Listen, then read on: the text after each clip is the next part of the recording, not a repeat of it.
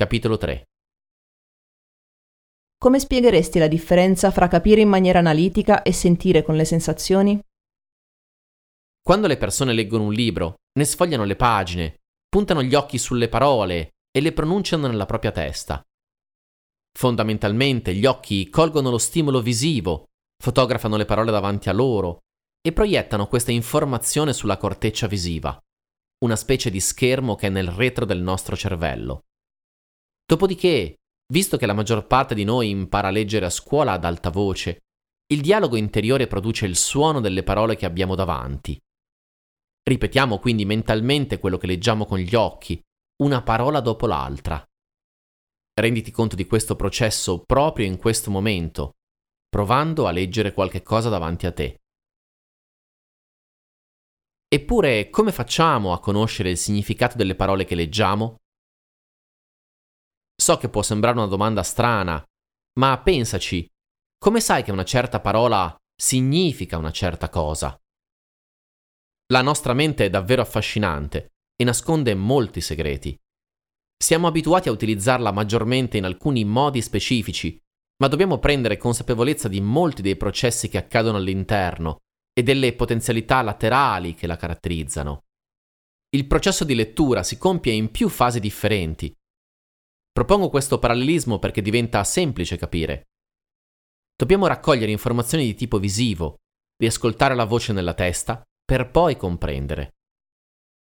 La comprensione effettiva di ciò che leggiamo accade attraverso la sensazione che sentiamo dentro di noi.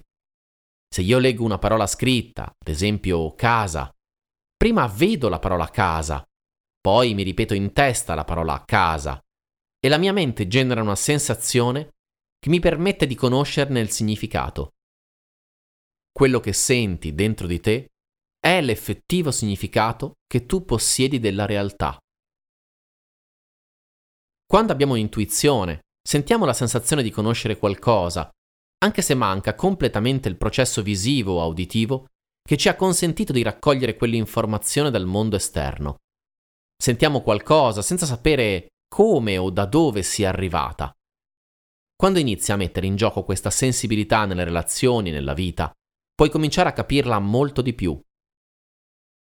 Siamo normalmente abituati a utilizzare i cinque sensi per raccogliere informazioni, perché la nostra coscienza è più in contatto con questa dimensione della realtà e perché così siamo stati educati. Ma ci sono altri canali che trasportano un flusso di realtà parallelo alla nostra mente. Anche se il nostro comune modo di pensare non comprende una facoltà come la chiaroveggenza e la etichetta come roba da ciarlatani, tutti noi viviamo momenti e situazioni in cui alcune informazioni arrivano inspiegabilmente alla nostra mente. È naturale per la nostra mente razionale cercare di comprendere ogni cosa. Nell'antichità, quando l'uomo viveva situazioni che non riusciva a spiegare, le attribuiva facilmente a una divinità o alla magia. Noi stessi oggi tendiamo a fare la stessa cosa e ancora più semplicemente le definiamo casualità. Io sono nato nel 1983 e oggi ho 33 anni. Sono cresciuto in una società permeata dal metodo scientifico, da una visione razionale dell'uomo e anche grazie a questo ho potuto ricollegare la ricerca scientifica sull'anatomia umana alla facoltà dell'intuito. Purtroppo non disponiamo ancora di una dimostrazione completa di cosa sia l'intuito, anche se sono state fatte molte ricerche e sperimentazioni a riguardo. Si parla spesso di questa facoltà perché è davvero molto difficile negare in cuor proprio che esista una dimensione non visibile della nostra natura. La scienza medica ha considerato per secoli l'uomo come una macchina biologica, quasi un robot composto di sistemi che interagiscono fra loro. Eppure ognuno di noi sente di avere un'anima, sa di essere qualcosa in più di una macchina, anche se non siamo in grado di spiegarlo scientificamente. Pur avendo ricevuto un'educazione religiosa sin dai primi anni di vita, pur avendo sempre fatto i conti con la spiritualità, con un elemento trascendente o divino, fino a un certo punto della mia vita la razionalità è indiscutibilmente prevalso. Quando ho cominciato a sviluppare consapevolezza di me e della vita, a rendermi conto di quello che accade davanti ai miei occhi ogni giorno, e di molti eventi inspiegabili dal punto di vista razionale, allora ho cominciato a dubitare delle mie certezze. La scienza stessa sa così poco del nostro cervello, quasi nulla di quello che chiamiamo mente e dei meccanismi che la governano. La mente e il cervello sono due cose ben distinte. Il cervello è l'organo che abita la nostra scatola cranica. La mente invece è qualcosa di indefinito, che siamo abituati a sentire nella testa, ma che sappiamo riguarda la coscienza e l'anima.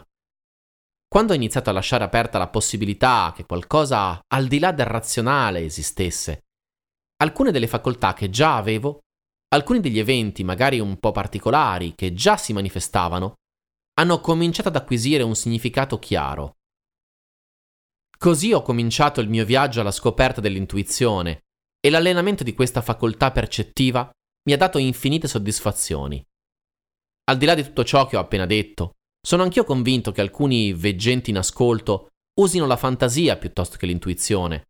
Questo ci può essere utile per riconoscere ancora più chiaramente cosa sia intuito e cosa ciarlataneria.